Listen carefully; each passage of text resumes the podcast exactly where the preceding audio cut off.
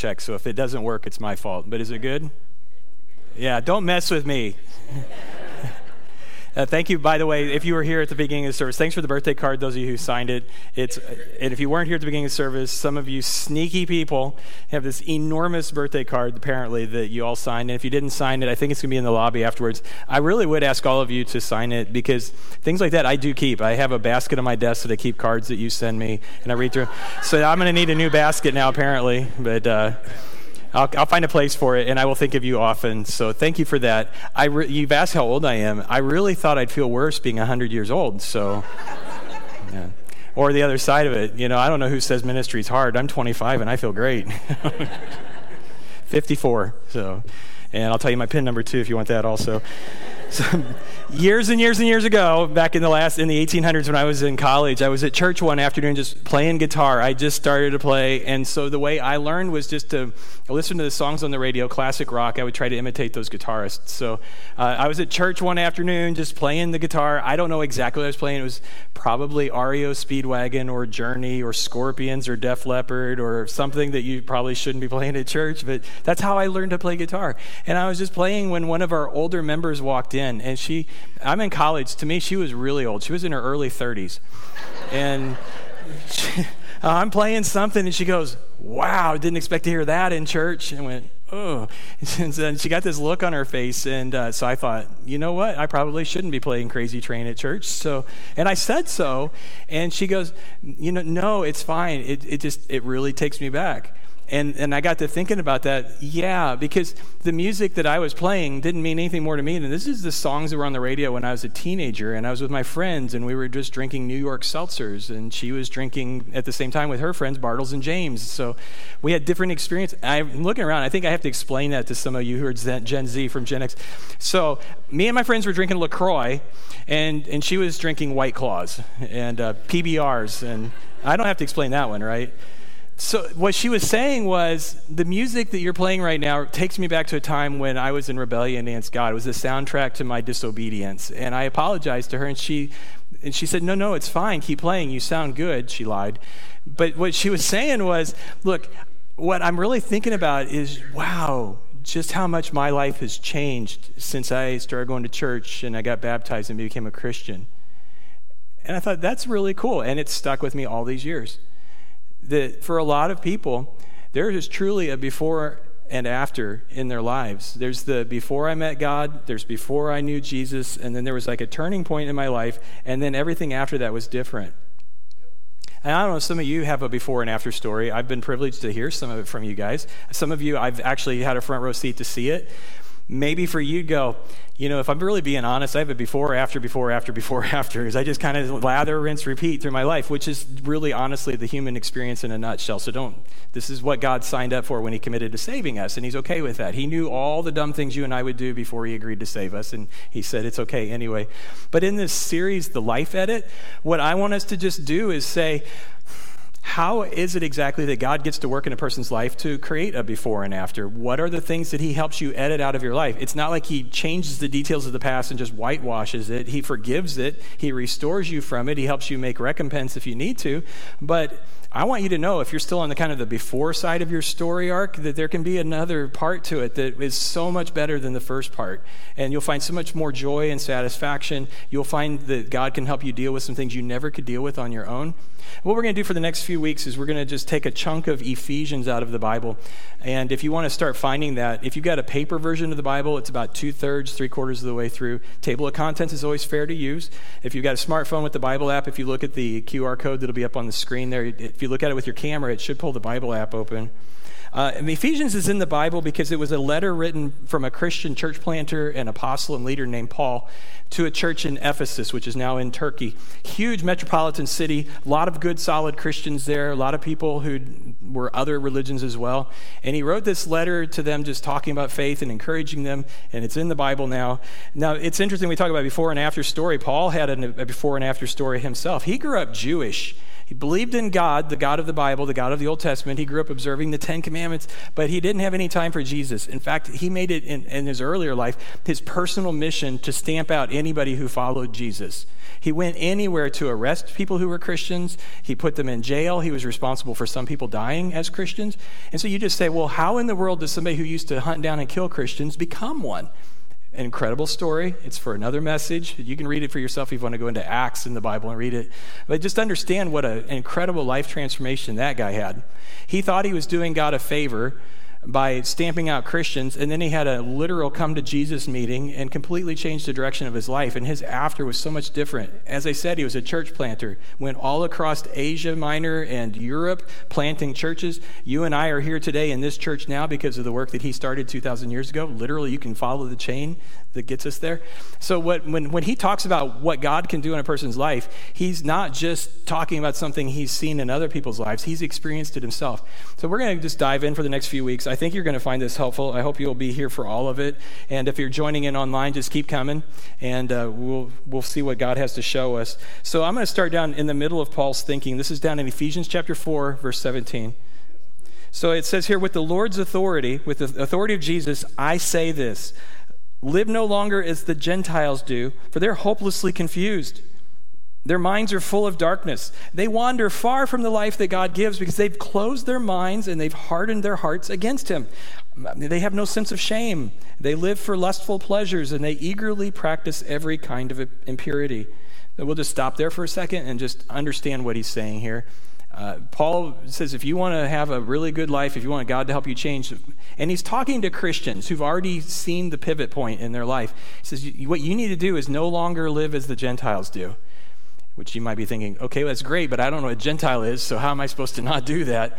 Well, if you want to become a good person, you, you just need to understand what he's thinking here. In Paul's day, you could divide the entire world literally into two groups. There were Jewish people like Paul, and there were Gentiles who believed. And so we're, we're really talking more religiously than biologically or ethnically here. But a Jewish person grew up with the Old Testament of the Bible. They grew up with the Ten Commandments. Uh, but then the rest of the world, they grew up going to the pagan temple, worshiping the things that we call Greek mythology and Greek gods and Roman gods. That was just their religion. They went to a temple and bowed down to an idol, a statue. They reached out to Zeus. They thought Apollos was a real thing. They were asking for divine help from all these deities. In fact, in the Roman Empire 2,000 years ago, even the Roman emperors themselves started declaring themselves to be gods, little g gods. So if they would say, You have to appeal to us and worship us as a god to ask for divine help. And so these people, Paul says the Gentiles, at least the Jewish people, they don't know Jesus by and large, but at least they know the one true God. But the Gentiles are just hopelessly confused. They're, it's like using a toaster that's not plugged in when they pray to these gods at the temples. They just don't exist. And if anything supernatural does happen, it's satanic. There's probably demonic activity behind it. So you don't want to be like the people who don't know God. And did you notice he says, don't think like the Gentiles anymore? Think that's where a lot of them came from before they met Jesus. And so he says, if you want to have a good life and be a good person, you got to stop thinking like they do. And some of you, and so even like you go, well, then I'm, I'm not Jewish, so I'm a Gentile. Again, we're not talking about ethnicity here. We're talking in terms of the way you think about God. And there may have been a time in your life you thought a certain way, but it's time to think differently. And Paul describes them as being hopelessly confused. It's, and he says, here's why they're just in the dark. You've probably wandered through your house at night and you don't want to turn on the lights because you don't want to wake your family up. And you find out that somebody moved some furniture and you're like, where am I? And how do I find my way out of here? They're hopelessly confused like that. They can't connect the dots as to why their life is so hard because they don't have anything from real, they don't have real truth guiding them. And he says that they're um, just wandering through life disconnected from God and the truth. There's, as a result, no sense of shame for uh, the average Gentile. And if you were to go back and read things about what were happening in the Roman Empire, if you think things are bad today, this is nothing. It was awful 2,000 years ago. We've had 2,000 years of Christian influence and Christian thinking. And even people who don't embrace Christianity will recognize there's a lot of good benefits that come from this whole love one another thing. The, so there was a lot of shameful, uh, calloused way of living where people didn't really value life back then.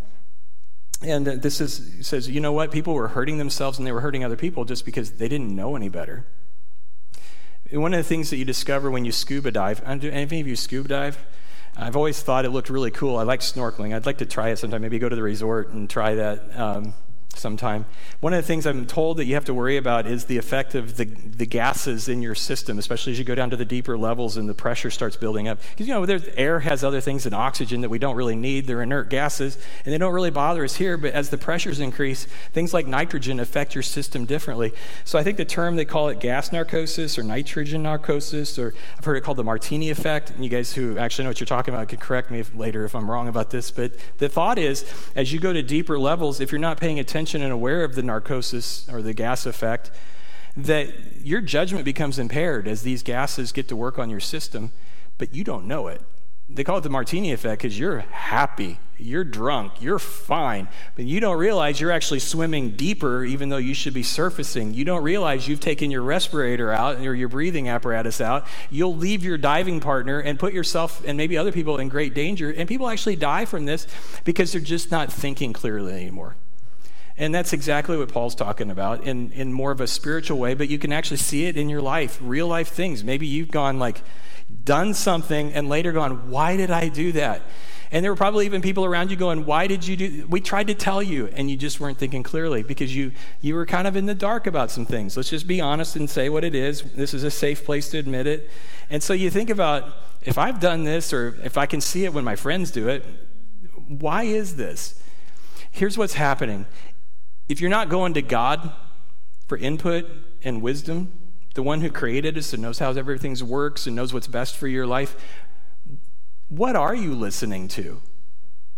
I used to say this when I was a student minister to the teenagers like, why do you listen to your friends? Why do you do peer pressure? They're, they're just as dumb as you are. They don't know anything you don't know. Why would you do what your friends tell you to do? But that's what we all do through life. We look to the people around us. That's why Paul just said, uh, with the Lord's authority, that you don't want to live as the Gentiles do. There's another way of translating that word live, and it's walk. You don't want to walk the way the other people around you do. They don't know where they're going. They may be really confident, but they're confidently going the wrong way. They're not looking for God for advice. So there's just, so what do we end up following? And I am, please hear me. And if you're watching online, please hear me. I'm not throwing rocks at our culture, but our culture is kind of messed up in some ways because we say things like, and we were told, in my parents' generation more than me, but you know, if it feels good, do it. Really? Always? Is that just a rule of life that you always want to follow? Uh, just follow your heart, follow your dreams, just do whatever you think is right. And currently we say things like, you do you, which is, there's a glimpse of truth there.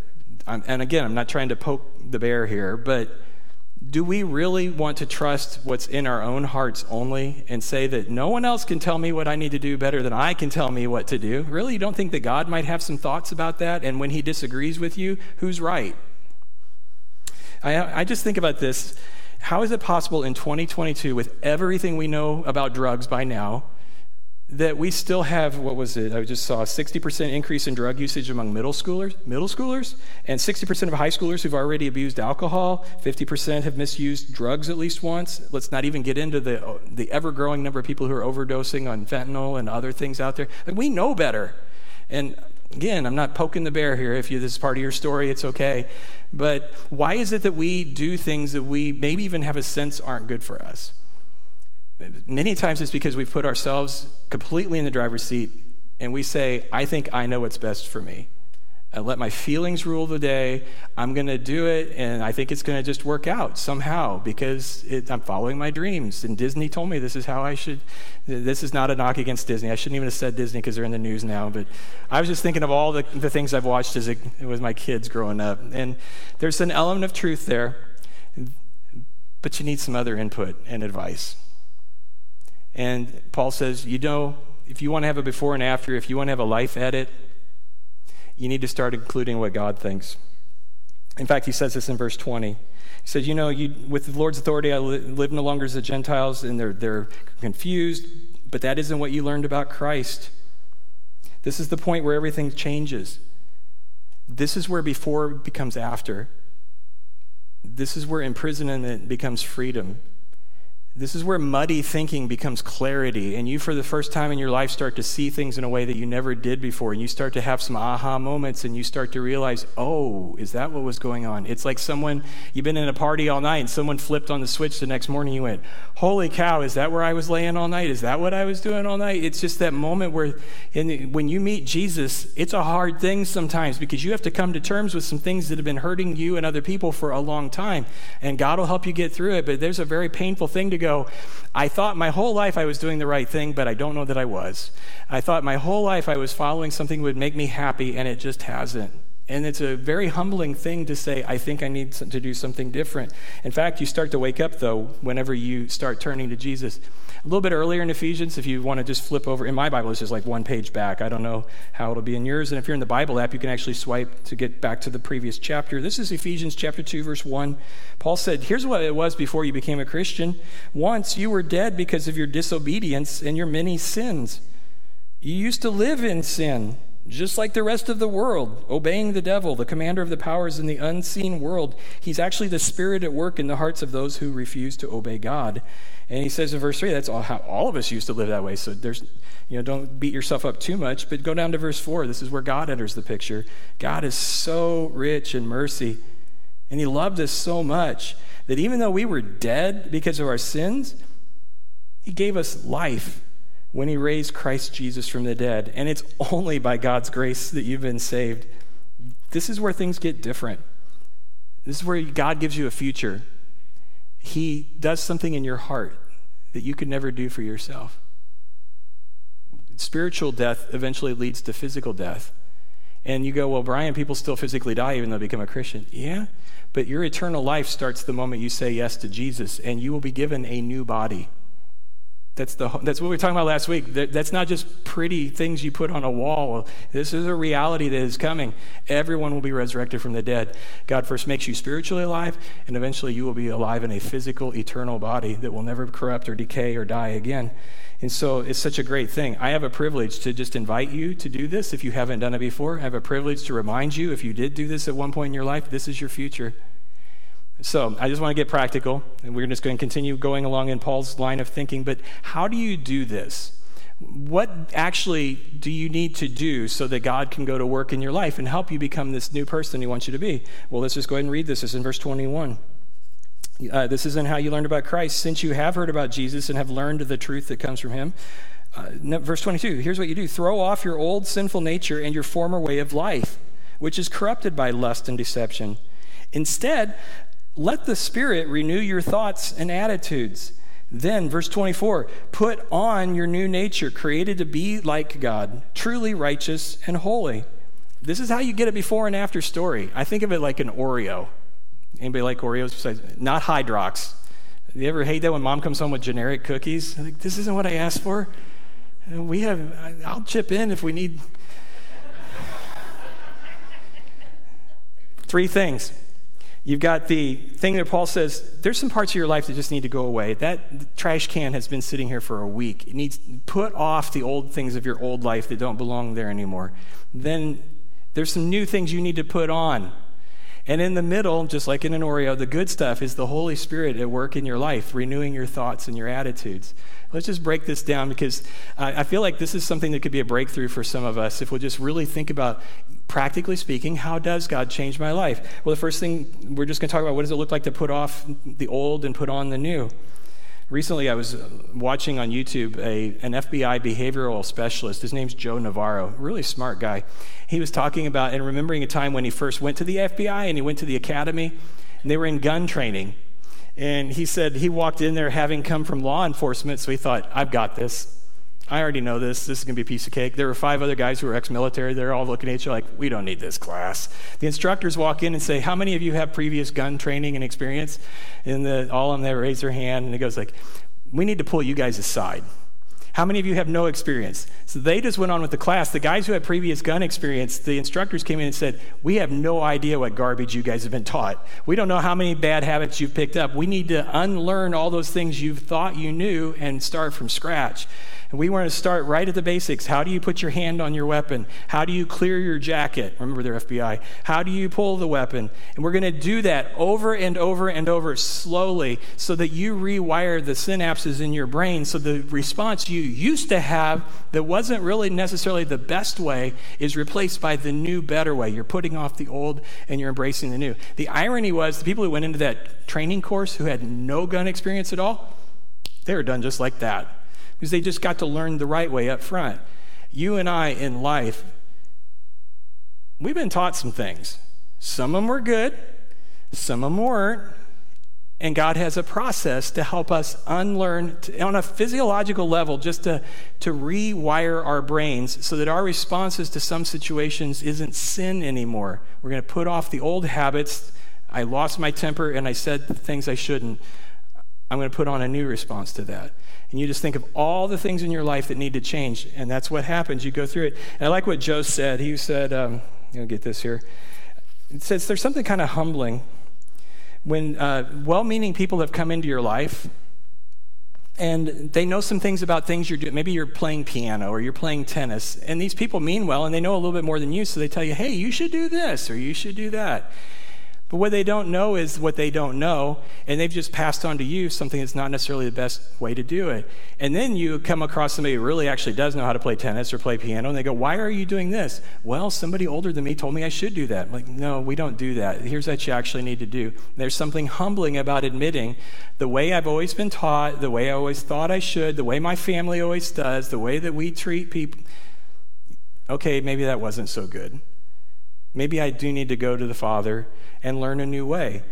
Maybe it's even humbling to say, Mom, Dad, I love you, but everything you passed on to me wasn't good. This is maybe a family thing that I'm going to be the person who's going to change it, and we're going to do things differently. It's not that I disrespect my family, it's not that I disrespect the people who raised me or whatever. It's just sometimes there are things that when you compare it to the wisdom of God's word, you go, this just doesn't reconcile.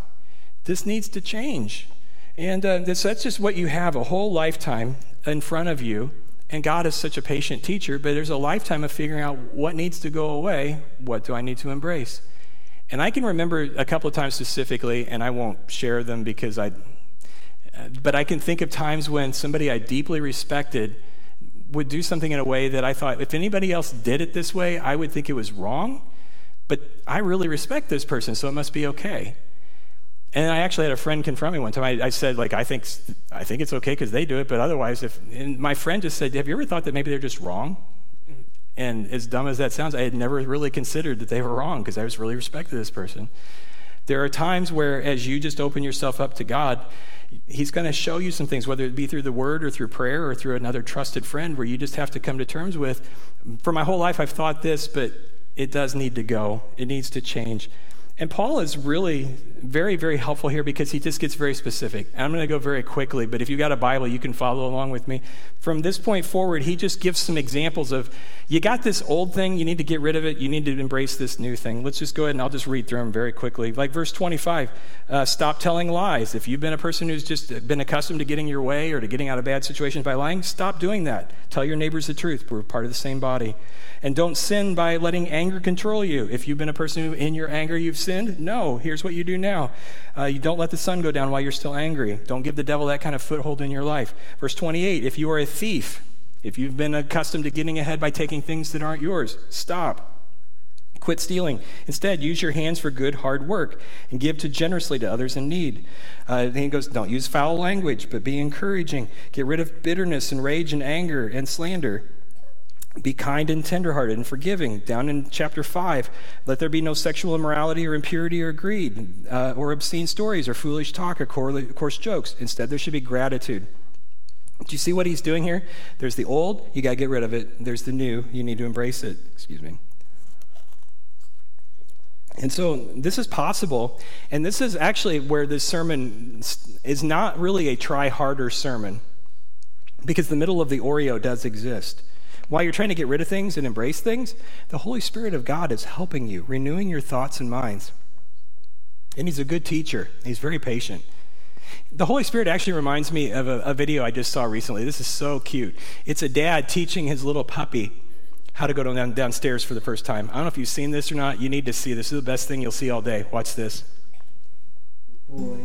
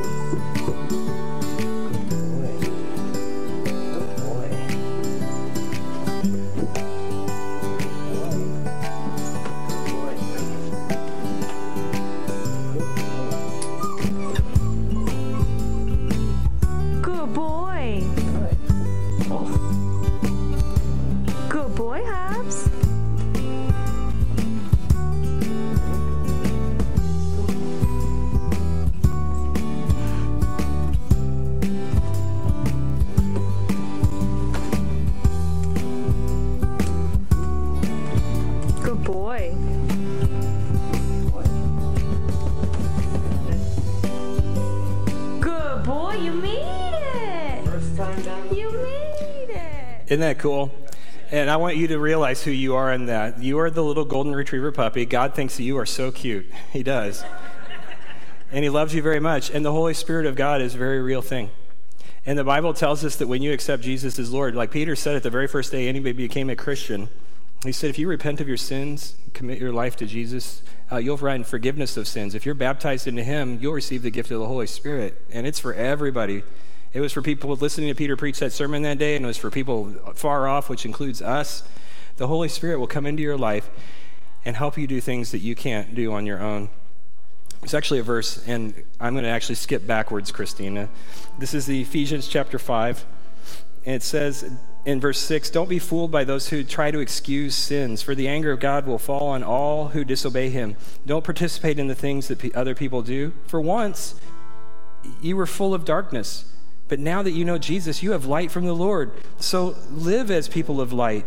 For this light within you produces only what is good and right and true. And this is what God wants to do for you. And He will patiently teach you. And I don't know how this message hits you this morning.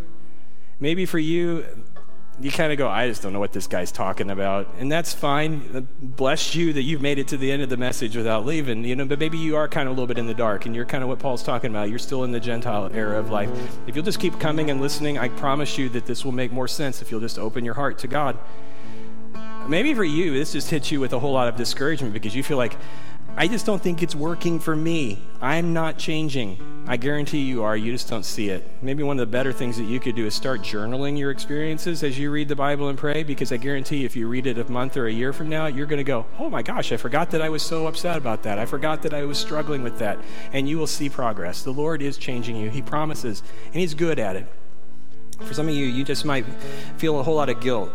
And you're feeling like, man, I just should have lived my life better than the one that I've actually lived. And this is where God will help you edit. And He can make the changes in your life that you can't make on your own. And you just tr- trust Him, and He will do it. It really comes down to if you're just willing to learn to live and to walk as the Lord teaches you. And it all starts when the Holy Spirit starts to change the way you think and has the light revealing things that you never would have seen on your own. I'm going to pray for you now. And, and, when I pray, it's always an invitation for you. You can just hear what I'm saying, but it's also an opportunity for you just to simply open a conversation yourself with the Lord and ask Him to start changing some things within you or to show you things you would never have seen on your own. So I'm, let me pray, and you just have a conversation with the Lord as well. Father, thank you for how much you love us. And uh, you're committed to fixing things. And you're not just content to forgive us and then send us on our way. You actually want us to be in your family, and you teach us how to be your children and how to grow up. And I'm thankful that you trust us that much and love us that much. Uh, will you continue to change us and help us grow? Will you help us as we just know how patient you are? Will you help us to be humble enough to admit that we have blind spots? Will you help us to be gentle with each other as we know that we all need to change and just teach us to accept each other like you accept us? Will you help us to be united, to be firmly convinced that we stand together in you because of you and not let the devil divide us? Will you give us the grace that we need every day? And I know you do, and I'm thankful for that. In Jesus' name.